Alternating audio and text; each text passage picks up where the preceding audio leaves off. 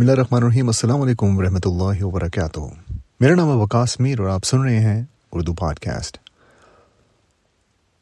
ہمیں سے اکثر جن کے بچے ہیں، ان کو ہمیشہ سوچتے ہیں کہ کتنا اچھا ہوگا اگر ہمارا بچہ جو ہے، اس کا مستقبل اچھا ہو، اس کی زندگی اچھی گزرے، وہ حلال کا کما سکے، اس کی صحت اچھی ہو، اور وہ اپنی زندگی اس طرح سے گزارے کہ جب وہ اللہ تعالیٰ کے پاس واپس جائے،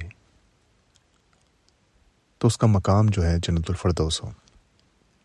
ہمیں سے کتنے لوگ ہیں جو یہ سوچتے ہیں کہ بچے کو دینی تعلیم دیں گے تو ایک اچھا انسان بنے گا۔ اس کو سمجھ ہوگی اچھے کی، برے کی، غلط کی، صحیح کی، حلال کی، حرام کی۔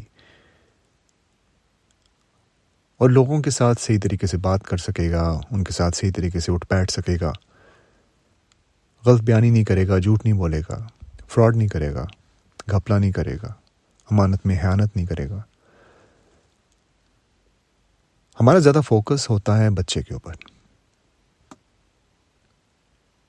ہم سوچتے ہیں کہ بچے کے اوپر فوکس کریں گے تو ہی بچہ ٹھیک رہے گا اور اس کا مستقبل جو ہے وہ صحیح ہوگا۔ میں ایک شیخ صاحب کو سن رہا تھا کچھ عرصے پہلے اور ان کے ایک بیان میں انہوں نے بڑی خوبصورت سی بات کی۔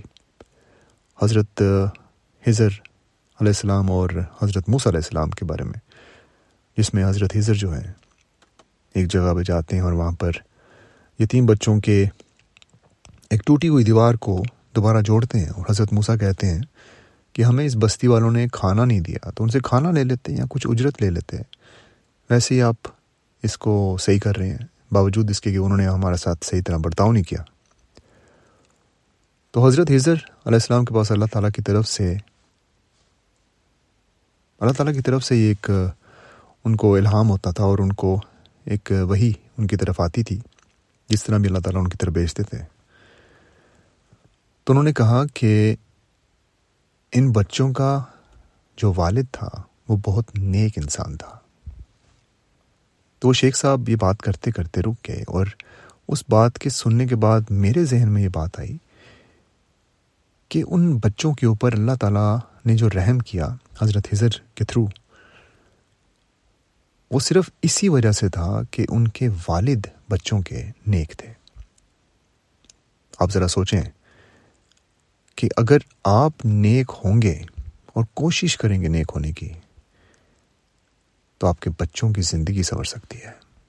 اگر آپ دنیا میں نہیں بھی رہتے، تو پھر بھی آپ کے بچوں کی زندگی بہترین ہو سکتی ہے۔ صرف اسی وجہ سے کہ آپ نیک تھے۔